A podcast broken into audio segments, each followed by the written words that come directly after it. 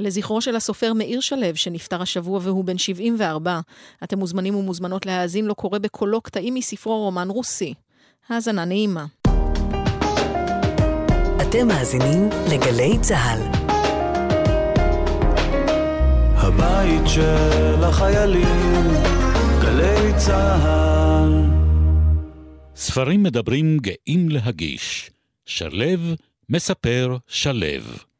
מאיר שלו קורא מרומן הביקורים שלו, רומן רוסי.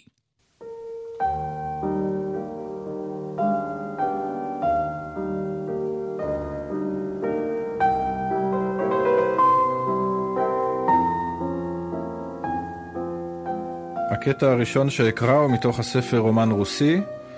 אה, ברוך, המספר, מתאר כאן את פגישתם הראשונה של הוריו, אסתר מירקין ובנימין, עולה חדש מן ההכשרה שהגיע מגרמניה. אפרים, דודי האבוד, היה ילד שעשועיו של סבא. יפה תואר היה, קל ומהיר, וסבא לא חדל לספר לי כיצד הלך למלחמה, כיצד נשא את העגל שלו על כתפיו, וכיצד נעלם מן הכפר.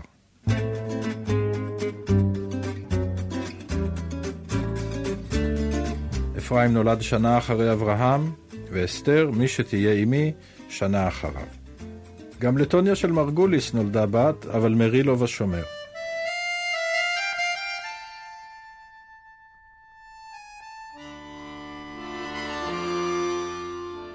מאז בואה אל הכפר נשבתה בקסמיו הגבריים האלימים, רצתה למות במיטתו, והתלהטה עד טירוף כשביקש ממנה להבריח למענו כדורי רובה בחזייתה. רילוב ירד איתה אל הסליק הגדול בבור השתן. העששית הרעידה את צילליהם כאשר שלו אצבעותיו את התחמושת מבין שדיה. אבל מיד לאחר שספר את הקליעים, סייע לה להתלבש. נשימתה כמעט נעתקה כשהידק וקשר את השרוכים הוורודים על גבה. רילוב חייך בעיניים שנעשו במפתיע הוזות, ואמר שהוא חולם בלילה על פסיה צירקין ועל הכמויות שהייתה יכולה להבריח למענו. יש לה כל מה שאני צריך, פירט. מכונית, קשרים טובים וחזייה גדולה. טוניה נעלבה, אך לא אמרה נואש. רילוב מצא בה בעלת ברית שומרת סוד. בלילות יצאה איתו להיפגש עם מלשינים בוודיות, להטמין רימונים במקומות סתר ולחסל משתפי פעולה. הם התחבקו על תיבות של רימוני הקשה, מכוסים בפתיתים לבנים של חומרי נפץ, וכאשר כינה אותה רילוב, שאוצר הדימויים שלו היה מוגבל למדי, שוורצלוזה, שוב לא נעלבה. היא נישאה לו בחשאי, שניהם מוקפים בחומה של אנשי השומר שהביאו להם מתנות, וכף טטרי, סוסה אצילה שאורה לא חדל לרטוט, ורב טבריאני כפות ומייבב שסידר את הקידושין למרות שעיניו כוסו בבד שחור.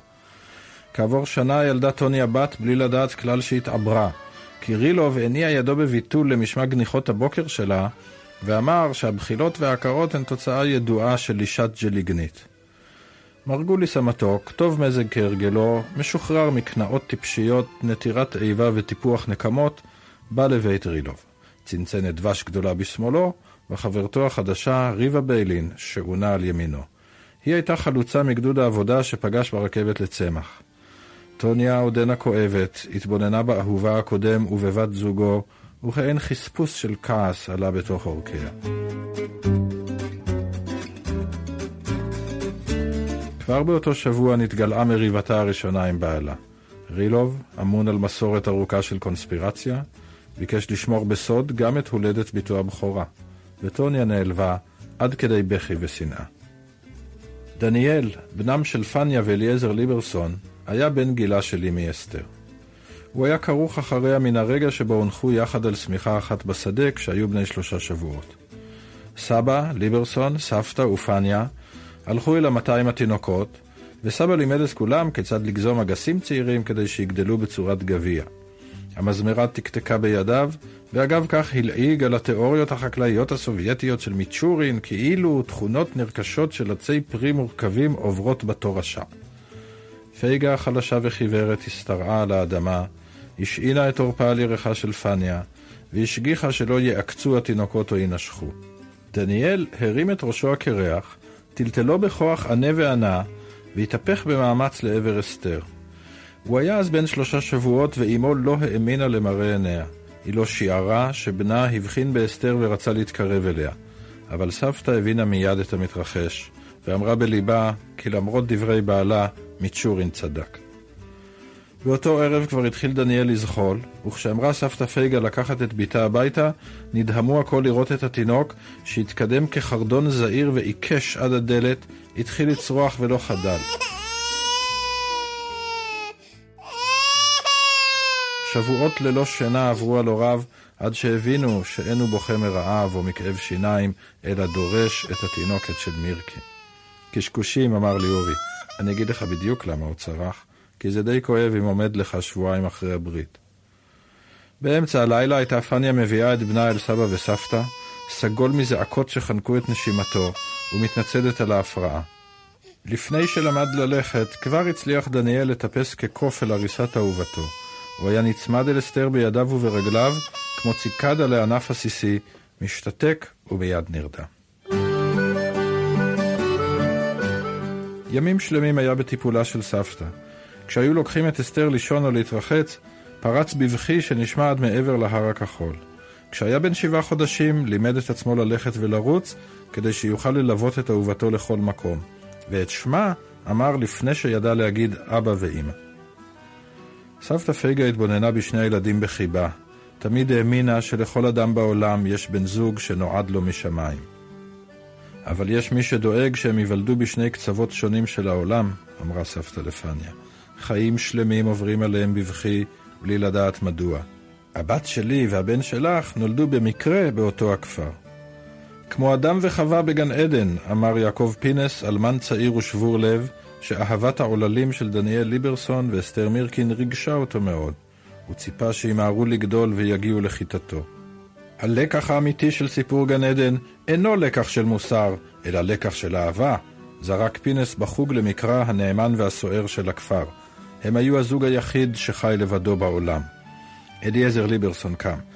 אני איני מתרשם מכך שהאדם הראשון היה יחיד לפני בוראו, אמר, אלא מכך שהיה יחיד בפני חווה. החברים חייכו והנענו בראשיהם. כפירתו של ליברסון באלוהים ואהבתו לפניה היו מפורסמות בעמק כולו. פינס היה מאושר. כמנהגו חיפש בתנ"ך רק לקחים אנושיים ואמיתות על טבע הארץ. חוקרי תנ"ך, דרשנים ועסקנים שמצאו בו משמעויות ולקחים פוליטיים היו מאוסים עליו. רק לב האדם ואדמת הארץ, המתהפכים בייסוריהם, נשארו בעינם מאז ועד עצם היום הזה, אמר.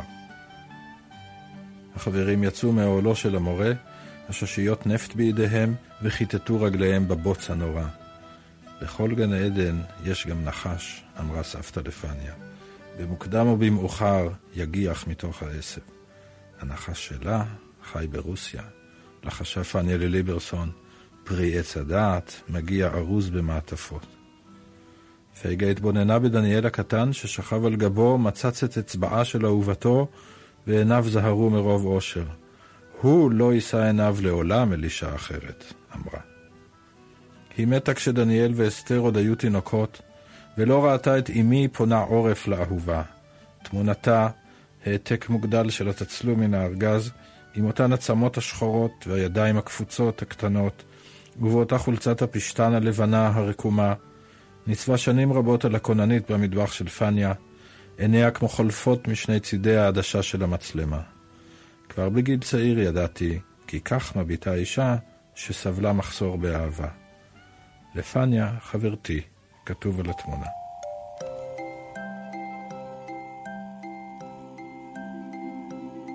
אסתר ודניאל גדלו.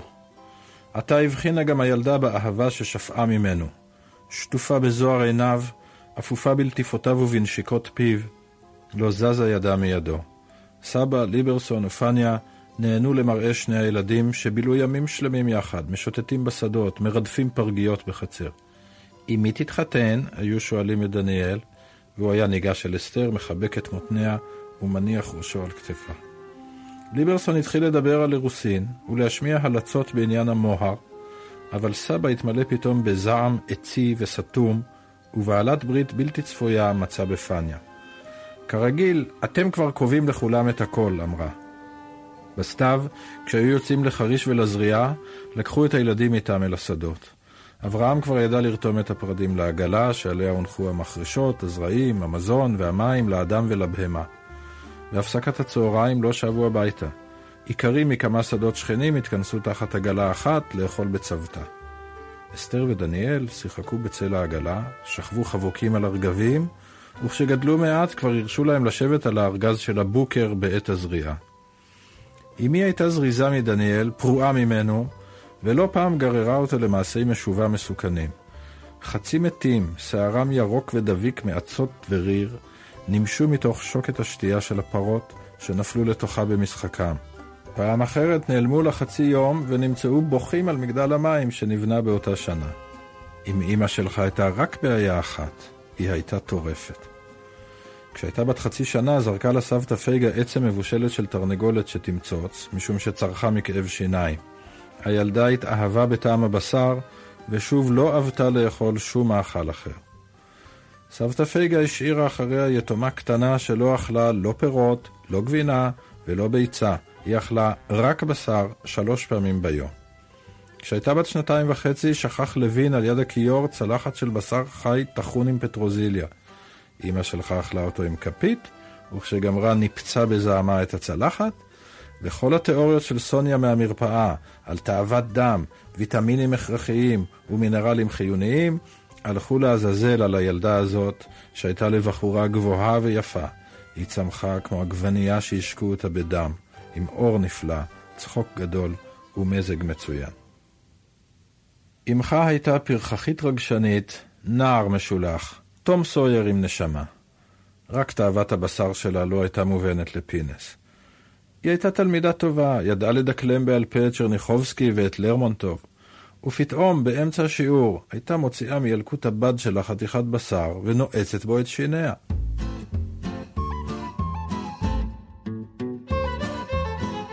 לא רק המורה, הכפר כולו בחן את בני הדור השני בעיניים להוטות, מקוות.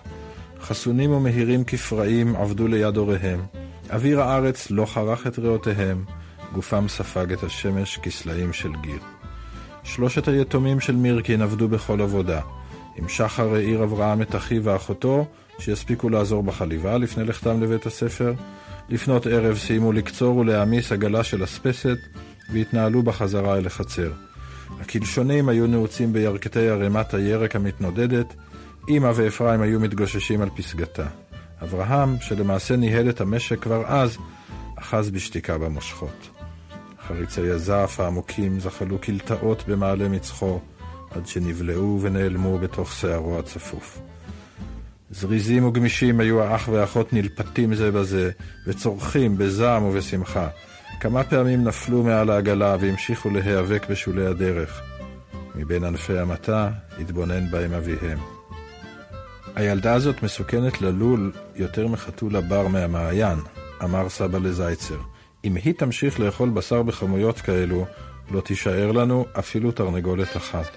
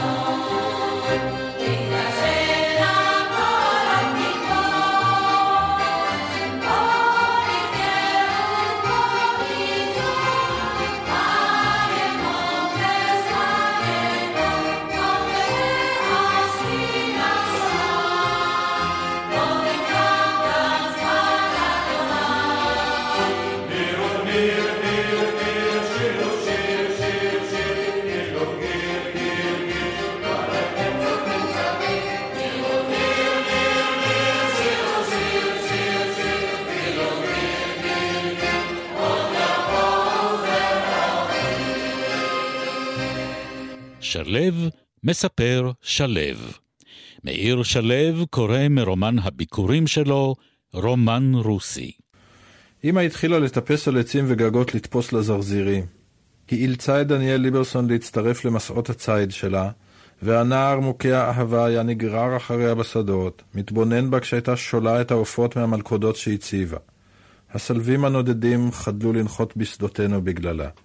גני הירק התרוקנו מארנבות. עגלים קפאו מפחד כשליטפה את צוואריהם. פעם זחלה עם אפרים על גג מחסן התערובת של הכפר, וערבה ליונים. אחד הלוחות נשבר מתחת לרגלה. היא החליקה, הצליחה להיאחז במרזב, ונשארה תלויה בידיה ברום שישה מטרים מעל משטח הבטון. אפרים ניסה למשוך אותה בחזרה, אבל לא הצליח. תחזיקי חזק, צעק, אני רץ לקרוא לדניאל.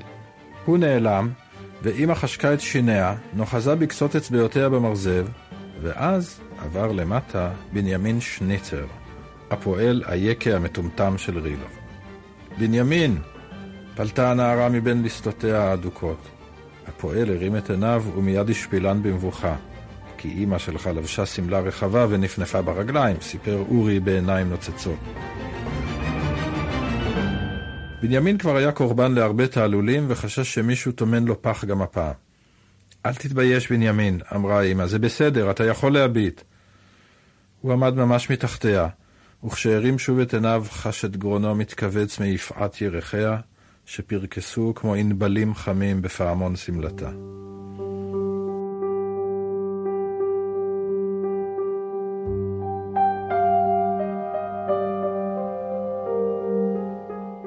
אביך, בנימין, עלה לארץ בשנות ה-30, אחד מקבוצה של נערים שנשלחה ממינכן. הוא בא לכפר שלנו להכשרה, ונשלח אל המשק של רילו. הוא היה בחור נמוך, בהיר וחזק. אני מביט בתצלומו שבמדור הנופלים של ספר הכפר. במכנסי עבודה כחולים, חדי כפל, וגופיית שבת לבנה, עומד אבא שלי ליד הצריף שלו, מתחת לדקל במשק של רילוב, אותו דקל שעליו אמר אורי כי פירותיו מתפוצצים בנופלם אל הקרקע. פניו של אבא ילדותיים וגסים, ניבטים הישר מבין כתפיו הכמורות, עיניו מצומצמות משמש, ידיו, כמו ידיי שלי, עבות מאוד, חסרות חיטוב. זרועו, כפו ופרק ידו נראים יחד כקורה של עץ, החזה עגול ועצום כחבית. אתה תהיה גבוה כמו אמא וחזק כמו אבא, אמרו לי תמיד. וכשגדלתי, נהנו כולם לראות כי יש גם נבואות שמתגשמות. בנימין פרס את ידיו. תעזוב, מהר, אמר. הוא עוד לא ידע עברית. הנערה היססה. שנל, שנל, אמר בנימין, אני תופס. בכפר שלנו יודעים אנשים לאמוד את משקלו המדויק של עגל במבט עין, לנבא את כיוון הרוח לפי גון הלבנה, ולקבוע את כמות החנקן שבקרקע בטעימת בצל. אמא בחנה את עיניו השקטות וכתפיו המוצקות של הפועל, ומיד הרפתה וצנחה מטה, שמלתה מכסה את פניה וקיבתה ממריאה אל בין צלותיה. עיניה היו סגורות בחוזקה, והיא חשה עצמה מתערסלת בידיים העצומות. בנימין גנח מעוצמת החבטה. אמא שלי הייתה נערה גבוהה ולא קלה, והוא קרא על רגליו ובלם את תנופת משקלה בגבו וירכיו. גופה הנבעט נחבט אל חזהו, בטנה החשופה התנשפה בפחד סמוך ללחיו. סמוך כל כך, שגם אני, מעבר לזמן ולסיפורים, יכול לחוש את החום הנודף מאורה. אתה יכול לעזוב אותי עכשיו, אמרה וחייכה. נשימתה כבר שבה אליה, עיניה נפקחו, אבל ציפורניה עוד היו נעוצות באימה בבשר ידו וכתפו. היית מאה אחוז בסדר. אבי נבוך, מעולם לא חש קרבה כה רבה לגופה של נערה. תודה רבה, בנימין, צחקה וקפצה מבין זרועותיו, מחליקה את השמלה, בדיוק ברגע בו הופיעו אפרים ודניאל, נושאים בשניים סולם גבוה של קטיף. היי, hey, מה אתה עושה, יקפוץ? צעק אפרים בחמאה. בן חמש עשרה היה, צנום וקל, ואמר להסתער על הפועל לחסון. דניאל עמד המום. אורו נצבע בלבן הצהבהב של הקנאה, האובדן וחוסר האונים. שפתיו פרקסו. הוא הציל אותי, אמרה אסתר. היקה המטומטם של רילוב הציל אותי. שוב שמע אבי את צחוקה, אוויר מתוק נגע בפניו, כשאימא, אפרים ודניאל ליברסון רצו משם ונעלמו מעבר לפינה. סבא נאנח. כך התחיל סיפור אהבתם של הוריך, אמר. של הנערה היחפה, העז הפראית של מירקין, ארוכת הצמא והרגל, שעיניה החומות זהרו בכתמים ירוקים וצהובים, ושל הבחור המסורבל, המנומס והעילג מבוואריה. ראשו הצהוב של אבי הגיע עד כתפיה של אהובתו. הילוכו הכבד, בשעה שהנערה התמירה והצחקנית הייתה מקפצת לידו, שיאשה מאוד את אנשי הכפר. אבל היו גם דיבורים על חוסר התאמה, הן מן הצד הפיזי, והן בנוגע לבת של מירקין עם בחור שלא ינק את ערכי התנועה עם חלב אמו. והיו גם דיבורים מעשיים יותר. עבודת הרפת הראתה לעיקרים את הצד התורשתי של האהבה, והסיכוי להחליא את הבת של מירקין עם הבן של ליברסון עורר בהם תקוות. דניאל, שראה את אביו ואמו מתגפפים בלי הרף, נועצים זה בזה עיניים ונחפזים לקום מהשולחן ולהיעלם למנוחות צהריים משולהבות שלא הניחו לאיש להירדם, החרידו את משק החי והפחיתו את תתולת העופות, לא אהבה, או שלא ידע לפענח, את אותות ההתפוגגות הראשונים של האהבה.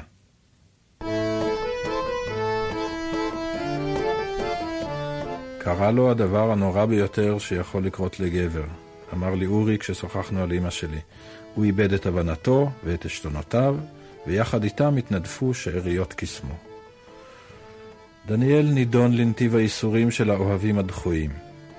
דומה היה כאילו קטעו איבר מגופו. מבטי רחמים שולחו בו בשעה שהלך אל ביתנו, מבטו עובד ונדכה. תחילה בכה והתחנן, אחר כך השתתק. בלילות שכב בעשב הגבוה מול הצריף של מירקין, ראשו מציץ מבין הגבעולים, מחכה שהצללית האהובה תחלוף בחלון המואר. אחרי כמה שבועות הבחין סבא שבנקודה מסוימת מעבר לרחוב גדל העשב ומשגשג, כמו ליד ברז מטפטף. הוא ניגש לשם בלילה, ומצא את דניאל מזיל דמעות חסרות כל. ככה לא תשיג אותה אף פעם, אמרתי לו. ליברסון וצירקין החליטו ללכת אל מירקין ולדבר איתו, אבל עוד לפני שיצאו מן הבית, נתקלו במכשול בלתי צפוי. פניה ניצבה בדלת והודיעה שדי היה בפעם האחת שחבורת העבודה על שם פייגה קבעה בעניינים של אהבה. אתם לא תחזרו על הסיפור של פייגה, הודיע לבעלה ולידידו. תנו לילדים להתחרות, ותנו לילדה להחליט. אנחנו לא ערבים ולא דתיים, שההורים יחליטו עם מי מתחתנים. ועברו הימים שלכם, שבחורות התחתנו לפי התקנון, ושלבבות נשברו לחתיכות בהצבעת חברים. ליברסון התרתח. הפועל המטומטם של רילוב לא נראה לו כבן תחרות לבנו. חבל שבזבזו עליו סרטיפיקט, ריטן. הוא הסיט בעדינות את אשתו מן הפתח, והחזיק בה עד שצירקין יצא, אבל בבואם אל סבא, שמעו מפיו דברים דומים לדבריה של פניה. אני מאוד מחבב את הבן שלך, אמר סבא לליברסון, אבל אינני מוצא שום פסול בבנימין. הוא בחור חרוץ והגון ואפשר לסמוך עליו, ודומני שגם הילדה אוהבת אותו. ליברסון וצירקין הזכירו לסבא שדניאל התאהב באסתר כשהיה בן שלושה שבועות, אבל סבא התמלא חמא, והודיע שאינו מאמין בשטויות האלה. האהבה, כתב, להבדיל מדברים אחרים שנעשו כאן, איננה תקיעת יתד, תפיסת חזקה ופתיחת תלמים.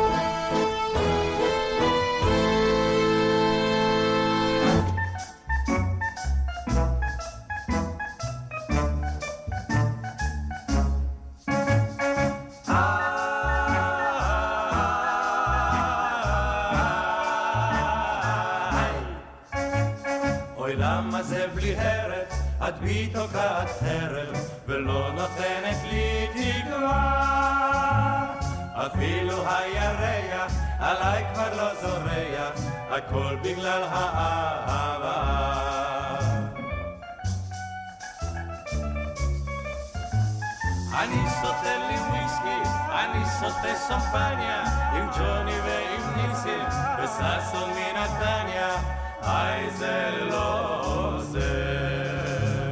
אצלי הלב הלב בוער, נגנו נגנו לי שיר אחר.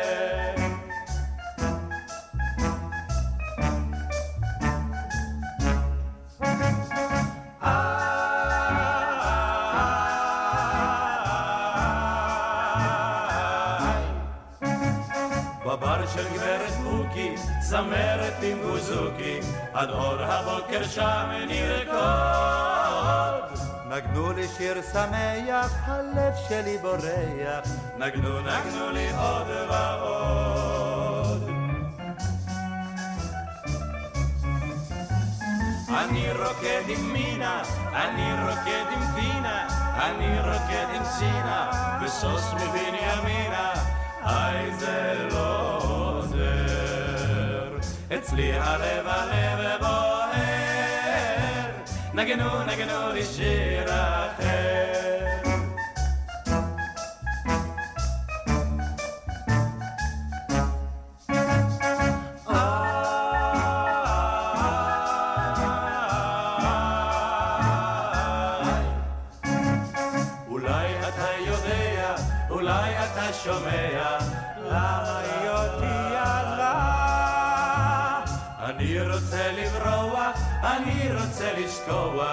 הכל בגלל האהבה.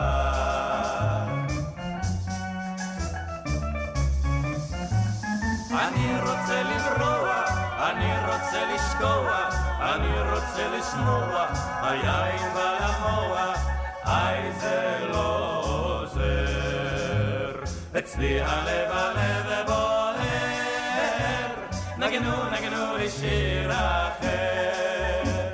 אני שותה לי וויסקי, אני שותה שמפניה, עם ג'וני ועם ניסים, וששון מנתניה, היי זה לא עוזר. אצלי הלב הלב בוער, נגנו נגנו לי שיר אחר. שלו מספר שלו. מאיר שלו קורא מרומן הביקורים שלו, רומן רוסי. לפני שנולד דניאל, כשאליעזר ליברסון עוד היה רווק, הייתה לו פרה דמסקאית גדולה, צנומה, ארוכת צוואר וקרניים. היחסים שהתפתחו בין החלוץ לבהמתו שישעו את הכפר כולו. היא מיעטה לתת חלב, ואכלה כפליים מכל פרה אחרת, ושנאתו של ליברסון אליה חרגה מן המקובל במשקים. חלאת המין המקרין, כינה אותה. הפרה שתחת צלעותיה המגושמות הסתתר לב עדין ונותר, חשה ביחסו של בעליה והשיבה לו באותה מטבע.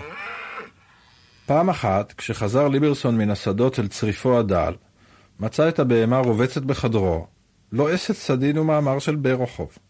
שולחנו, הרהיט היחיד שרכש, שעליו אכל, כתב וקרא, שובר לרסיסים. כשהבחינה הפרה בזעמו, הבינה שהפעם חצתה את הגבול הדק שבין בקשת תשומת לב ובין הטרדה של ממש. היא נבהלה ונמלטה החוצה. היא ברחה יחד עם כל הקיר, התלונן ליברסון. למחרת קשר חבל לצווארה של הפרה, והוליכה למכירה אל הקיבוץ השכן. היה שם רפתן חדש, שחזר כמה ימים קודם לכן מהשתלמות באוטרכט, מלא וגדוש בתהילתן של הפרות ההולנדיות. עתה הפחיד אותו ליברסון עד מוות, בתיאורים מפורטים על בעיות התאקלמותן של הפרות הללו בארץ. הן מפונקות, אמר ליברסון, לוקות בטפילים ובדיכאון. אני לא יכול להחליט על כך בעצמי, אמר הרפתן, זה עניין לאספת חברים. בבקשה, ענה ליברסון. אספות חברים היו בידיו כחומר ביד היוצר. צריך לערב את ההולנדיות בדם מקומי, אמר בחדר האוכל. ההולנדיות תתרומנה את החלב, והפרה הנפלאה שלי תיתן את החוסן. חברי הקיבוץ היו מוקסמים. יחד נביא לעולם את הפרה העברייה, קרא ליברסון. ומעכשיו, שאל צירקין כשחזר ליברסון שמח מן הקיבוץ ובא לאכול אצלו דייסה של תורמוסים, בכל פעם שתרד למגרש, תשאיר את הבהמות והעופות לנפשן? אי אפשר לעזוב את החצר ללא השגחה. עליך להתחתן. עד אותו אירוע היה ליברסון רווק מתוך הכרה. עתה הציע לו צירקין את פסיה אשתו, ואף היה מוכן להוסיף כנדוניה שתי פרות, אבל ליברסון סירב. כי ביחד יצא שלוש פרות, העיר אורי כששמענו את הסיפור, וזה באמת כבר יותר מדי בשביל רווק. בכפר לא הייתה אף בחורה פנויה אחת. צירקין וליברסון החליטו שבלית ברירה יחדשו את המסורת של חטיפת נשים בכרם. שני הבחורים שבו אל הקיבוץ, סתיו היה, וסדרן העבודה שלח כמה בחורות אל הכרם לבצור עוללות וללקט צימוקים. חמושים במנדולינה, בתיבת מטעמים וכלי אוכל, יצאו לכרמים והמתינו לבוצרות. אחרי שהצגתי לפניה, היא סיפרה לי את ההמשך. ראשה נעה בדברה, שערה הלבן מרהיב עין. שמעתי מישהו מנגן בקצה הכרם והלכתי לשם. מאחורי השורה האחרונה ישבו שני בחורים, אחד שלא הכרתי ניגן, והשני היה הבחור הנחמד שרימה אותנו עם הפרה כמה ימים קודם לכן. הוא חתך ירקות לסלט והזמין אותי להצטרף לסעודה. מוטב שתסתלק מכאן מהר, אמרה פניה לליברסון. החברים אמרו שאם יתפסו אותך, יקשרו אותך לקרניים של הפרה. ליברסון גיחך בביטול. הוא קיבל את הסלט, בצע לחם ופרס גבינה, ובשעה שהוא ופניה אכלו, הסתובב לידם צירקין כמו תרנגול, צעיף אדום של ציגנים לצווארו, וניגן מנגינות מפתות ומתוקות. ליברסון סיפר לפניה על חייו, על משקו, על חבורת העבודה על שם פייגה ועל תלאותיו עם הפרה. נשימתה של פניה נעתקה. חבורת העבודה כבר נעלמה אז מאחורי עבים כבדים של מסתורין והערצה. אגדות התהלכו בין נשות העמק על פייגה לוין, החלוצה הראשונה שעבדה כמו גבר, ששלושה גברים אהבוה, נשאו אותה על כפיהם, חיסנו אותה בדמם המתוק וכיבסו את בגדיה. דיברסון הודה בצניעות שהוא מכיר את פייגה, לקח חלק בכיבוס בגדיה, בישל למענה, נכבש בידיה ולוטף באצבעותיה. הוא הראה לפניה את הצלקת הקטנה שעל שפתו התחתונה וגילה לה שכאן ממש נשקה אותו פייגה לוין. כשראה איך מתרכך קלסטרה של פניה ולובש את הארשת החולמנית שציפה לה, רמז בחשאי לצירקין, והתחיל לזמזם את השורות הידועות, אחרוש ועזרא ועגיל באחי, ובלבד שאהיה בארץ ישראל. צירקין ניגן, ופניה לא עמדה בפיתוי, והצטרפה עליהם בקול דקיק ונעים. לבבו של ליברסון עלץ בקרבו, אבל מיד אחר כך שגה שגיאה חמורה וסיפר על החצר החסידית המפורסמת שהשתייך אליה שם, באוקראינה, בימי נערותו.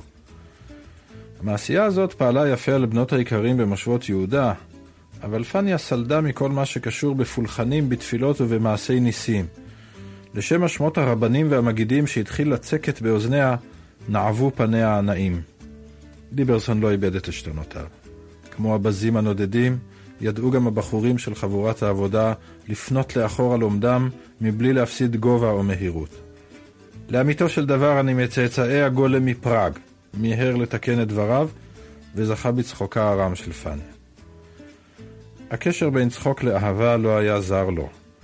הוא ידע שהצחוק מלהיט, מגרה וממיס את בשר האישה, ומיד שב והיכה באותה נקודה עצמה, בביקורת חריפה על הקבוצה הגדולה, הקטנה, ועל עקרון השוויון בכלל. פניה ליבתי אמר, אני הצצתי במקלחת המשותפת שלכם, ובמו עיניי ראיתי שבני אדם לא נולדו שווים. פניה הסמיקה, צחקה שוב, וכל גופה היטלטל מהנאה. בלי משים הניחה ידה על ברכו. תצחיק אותי שוב, אמרה. עכשיו ידע ליברסון כי החברה היפה מהקיבוץ עתידה ליפול בחלקו, וכי נכונו לו שנות מבחן וחיזור ארוכות. בו במקום אחז בידה והציע לה נישואין. היא באה אל הכפר ישר מהכלרת. זה סיפור יפה, ואליעזר ליברסון הוא גאון בדברים האלה, אבל זה לא היה ככה, התלהב אורי בן דודי. רק צירקין הלך אל הכרם וניגן בין הגפנים. פניה הרגישה שהיא מוכרחה ללכת אחרי הצלילים האלה, כי יש דברים שאף אישה לא יכולה להתנגד להם. צירקין הלך והתרחק בין השורות, ואחר כך צלל בעשב הגבוה, גלש במדרון, ופניה הלכה אחריו. ככה הוא גרר אותה עד מאחורי האלון הגדול, וכשהגיע לשם, היא ראתה את ליברסון עם מנדולינה ביד. צירקין התחבא בשקט על העץ. רק אחרי החתונה היא גילתה שליברסון בכלל לא יודע לנגן. חטיפתה של פניה עוררה גל של איבה בין הכפר ובין הקיבוץ. יוזמות משותפות של שני היישובים בתחום ההשקעה נפסקו מיד. הראו כמה מקרים של השלכת אבנים וחילופי מהלומות ליד הוואדי שבינינו ובינם. בעיתון העיתולי כונתה פניה הלנה היפה, והיו שטענו כי אין להקריב את גאולת אדמות העמק על מזבח תאוותיהם של יחידים. אבל אליעזר ופניה ליברסון היו הזוג המאוהב ביותר שנראה אי פעם על אדמות הקרן הקיימת. ליברסון לא חדל לחזר אחרי אשתו ולשעשע אותה, וצחוקה וצווחות הפתעתה נשמעו היטב בכפר כולו. בימים ההם, כשחיו אנשים באוהלים, ורק יריעות ברזנט חצצו ביניהם ובין הציבור, ידעו הכל את המתרחש בכל משפחה, גם בלי להתגנב במחתרת ולהצמיד אוזניים לקירות. קודם כל תצחיק אותה, אמר עכשיו ליברסון לבנו. נשים אוהבות שמצחיקים אותן, הן לא עומדות בפני זה. הצחוק, אמר מנדולינה, הוא תרועת השופרות מול חומות יריחו, מילות הקסם מול מערת האוצר, טיפות היורה על רגבים צחיחים. יפה, אמר ליברסון ונעץ בידידו מבט מופתע. אבל באותה שעה כבר היה דניאל רחוק מכל אפשרות של הצחקה. ההומור היה היסוד הראשון שכלה מתוך אהבתו. פרחים, שירים, מוזיקה, אמר צירקין. מספיק, צירקין, אמר ליברסון, ומיד נפנה לבנו. מה היא אוהבת? שאל. בשר, ענה דניאל בכלימה. ליברסון ומנדולינה התחילו לבשל. למרות המחסור ששרר בכפר בימים ההם, התגנב דניאל בלילות נושא מגשים מכוסים לבית מירקי. ריח התרנגולות הצלויות, צלעות העגל האפויות וצלי הבשר האדום, הזיל ריר מפיות השכנים הנרגזים שמחו על הבזבוז, ומשך חתולים ותנים מהעמק כולו. אסתר אכלה הכל בתאווה, צחקה, חיבקה את דניאל, אבל לא חדלה לטייל עם בנימין בלילות. אבי בנה לאהובתו ארסל גמלוני, שלא היה אלא מיטת קפיצים ישנה, שהלחים אליה שלשלאות ברזל ומעקה. את הארסל תלה בין שתי הכזוארינות מאחורי הצריף, ומחתיה הפרוקות של הכזוארינה נוחזו בשערותיה של אסתר. שריקותיו החרישיות של בנימין, קול צחוקה מחנוק, והנקתה השקטה כשהיה מחבק אותה בזרועות הנפח שלו, נשמעו היטב בצריף.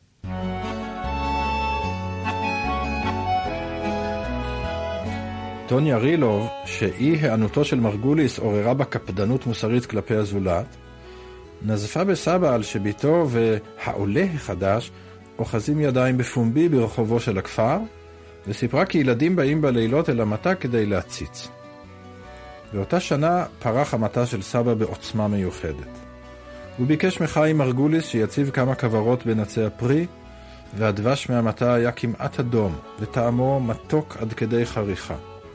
רוב שעות היום היה סבא מסתובב בין שורות העצים שפריחתם וריחותיהם חושבו בדייקנות מחודש שבט לחודש ניסן, וחוזר שיכור ומתנודד מניחוח ולבלוב. אברהם כבר טיפל ברפת, וסבא התפנה לגן עדן הפרטי שלו, ואף נטע שורה צפופה של שתילי ברושים שיצמחו ויגנו עליו מרוחות החורף שהיו מדרדרות מההר הכחול. פריחתם הלבנה של השקדים הקדימה את האילנות האחרים, ומתק פרחיהם נישא באוויר כמתחרה במטר ובבוץ. אחריהם ניצת האפרסק בוורוד עז, צבע ניצניו כהה ועתיר, והפרחים שכבר נפתחו בהירים יותר באבקניהם הדקים הגבוהים. המשמש זהר סמוך לו, וצבעו הענוג, וריחו כבוסמה של אישה. השזיפים הצטרפו מיד, פרחיהם הקטנים מכסים את הענפים במארג צפוף של קטיפה לבנה. מיד לאחר פורים פרחו עצי התפוח, בלבן, אדמדם, וריחם עסיסי ורבה כפיר ים. בפסח נלווה עליהם החבוש, שרחל ושלמה לוין היו עושים ממנו מרקחות וריבות, והאגסים, בחותרותיהם הלבנות ומשפחיהם הסגולים, הדיפו עדים של יין. כשהתחממה האדמה והשמש החלה לרדות בעצים ולהטפיח את שחלותיהם, חתמה שורת עצי ההדר את מעגל הפריחה של סבא במעטה ריח חזק שבלילה היה עוטף את המשק כולו. במטע הזה, שנמפיות וככלילים התעופפו בו, זמזומי החדווה של הדבורים שררו בו ברמה, וציפורים וברקניות מתעלפות צנחו מענפיו אל הקרקע, קברתי את סבא וחבריו. אבל אז זרעה בו אסתר צמחי מנטור שנפערו בלילה, ולשם הוליכה את בנימין והתגוללה איתו על שטיחים לחים של עלי כותרת שנשרו מהעצים. לפנות בוקר הייתה אמא מתגנבת אל הצריף, סנדליה בידיה, אבל הריח העז והמוכר של אדמה רטובה, אגס ומנטור, התאדה מאורה החם והאיר את אביה. הוא לא ידע את נפשו מאושר. ריח ביתו כריח השדה אשר ברכו אדוני.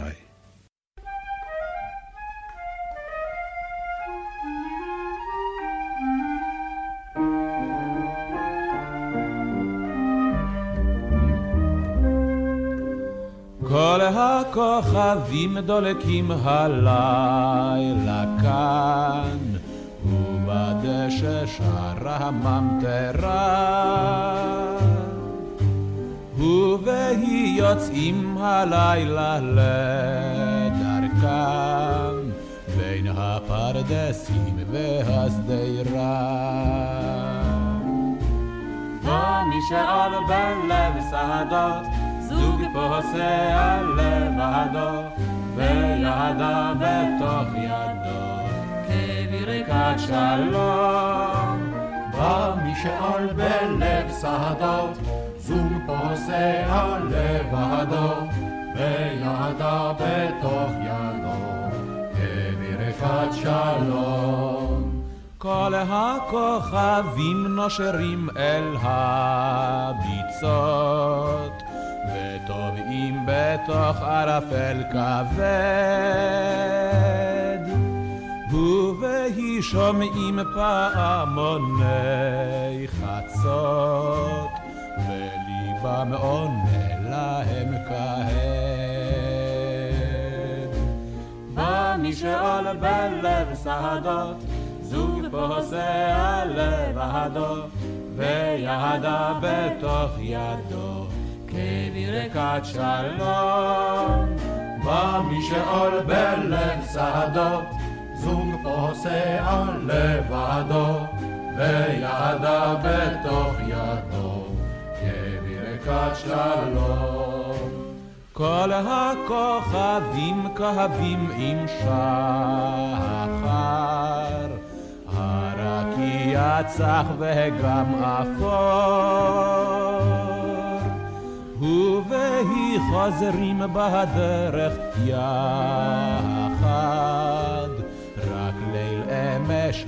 לא יחזור. בא מי שעול בלב שדות, זוג פוסע לבדו, וידה בתוך ידו, כברכת שלום.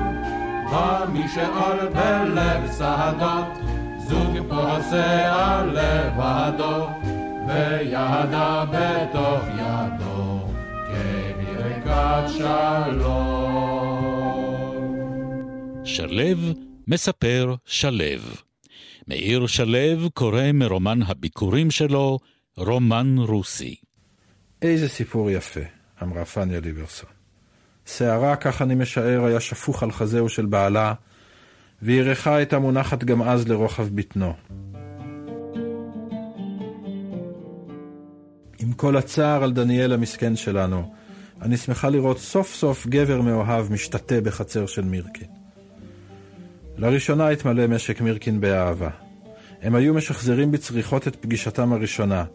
אסתר הייתה מטפסת על חבילות הקש במתבן, נאחזת בקורה המרכזית, ובנימין היה ניצב מתחתיה, מביט אליה כשהייתה מנופפת ברגליה.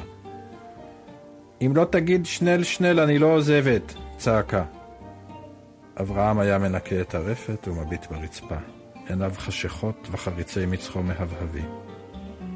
לילה אחד, כשחזרתי משיטוטיי בשדות, חלצתי את נעליי, עברתי בשקט ליד חלונם של רבקה ואברהם, ושמעתי את דודתי מדברת על אמי. אני זוכרת אותה כמו היום, לחש כל הלטאה שלה, נתלית שם על הגג של המצבן. אתה לא הרמת את העיניים, אבל אני אומרת לך, היא לא לבשה תחתונים. אדמת האביב התייבשה ופערה את סדקיה, גבעולי הדגן הסהיבו, ומכונת הדי של מרשל שבה ונגררה אל השדות. שנה ברוכה הייתה השנה ההיא. בנימין בא לעזור אצלנו אחרי שסיים את עבודתו אצל רילוב, ואמי הייתה מביאה לו ארוחות אל השדה, מלגלגת על אורו הרגיש שאלה של פוחיות בשמש, לוחשת מאחוריו כנחש, ממעידה אותו בין העומרים ונאבקת איתו באבק המשניק של המוץ שכיסה את פניהם ובגדיהם.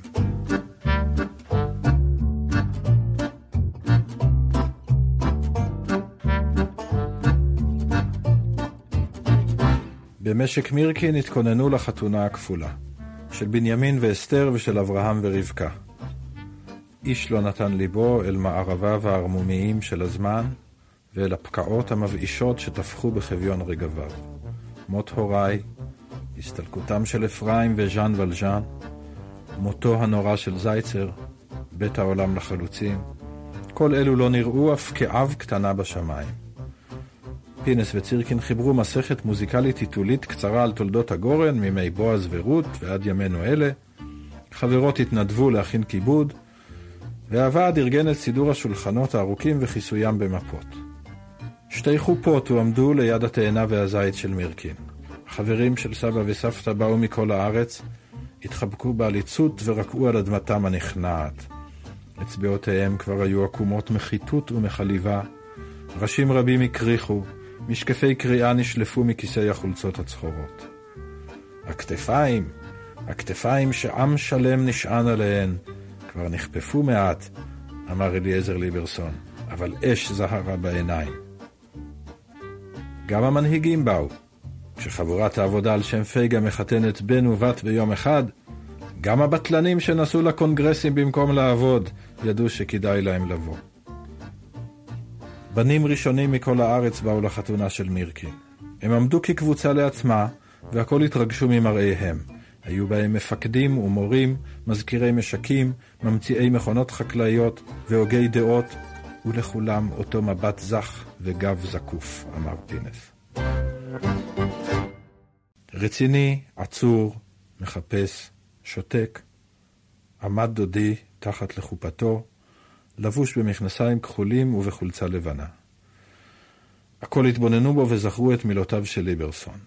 כמוהו כגלעין הזית, אשר שנים ישכב בקליפתו עד שיבקע וינבוט. אורחי החתונה הכפולה הביטו באברהם, חיפשו את הבטחת הבן הראשון שטרם התגשמה. רבקה, בתו של תנחום פקר הרצען, עמדה לידו. עננת קנאתה בשמלת הכלה של אסתר העיבה את פניה. אביה הארה אל קרבו כמות נכבדה של משקה, ועתה התהלך בין הנאספים,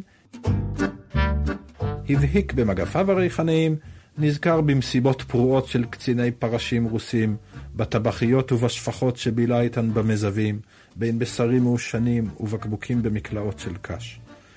ברכיו התעגלו לתנוחת רכיבה. הוא צקצק בשפתיו לסוסי מלחמה שרק הוא זכר. געגועים וגאווה האדימו את פניו.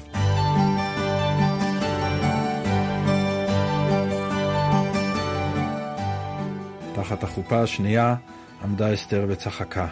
מדי פעם הסתובבה, מסתחררת על עומדה ומניפה את שמלת הכלולות הבווארית כצלחת של קצף לבן. רחוק משם, ביער האקליפטוסים, זחל דניאל ליברסון בין הגזעים מלאכים, ולא ידע נפשו מעוצם הכאב. גרונו כבר נחרך מבכי ומצעקות, ורק חרחורים עלו ממנו. שבוע קודם לכן קיבל מהוועד את עבודת החריש של הפלחה, כמה אלפי דונם. צירקין וליברסון החליטו לנצל את ההזדמנות למתקפה חסרת תקדים של הרגע האחרון.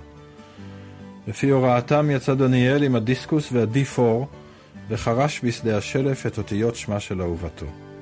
השם אסתר הסתרה בשדה, מותווה בצבע חום תלמים עשיר על רקע צהוב קש, באותיות שגודלן קילומטר על קילומטר. אבל אנשים שרגליהם נטועות בקרקע, לא נחנו בזווית ראייה נישאת דייה, ולא הבחינו בתלמים נואשים כתלמי האהבה של דניאל. איש לא נתן דעתו עליהם, פרט לטייסים האנגלים שהיו חולפים מעל השדה, אבל הם לא ידעו לקרוא עברית. ואבא? בנימין חייך לכולם, אבל שתק, כי אביו ואמו לא זכו להיות בחתונת בנם.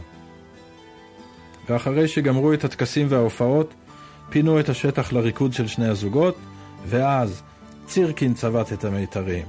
אבא שלך ואפרים בני נכנסו פנימה מחובקים ורקדו ואלס.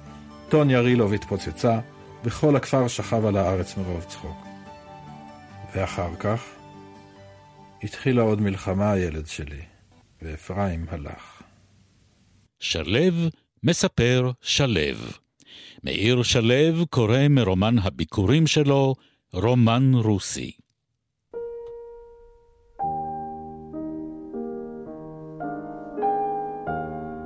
לזכרו של הסופר מאיר שלו, שנפטר השבוע והוא בן 74, הבאנו קטעים מתוך ספרו רומן רוסי, שקרא בקולו. שבת שלום, והמשך האזנה נעימה.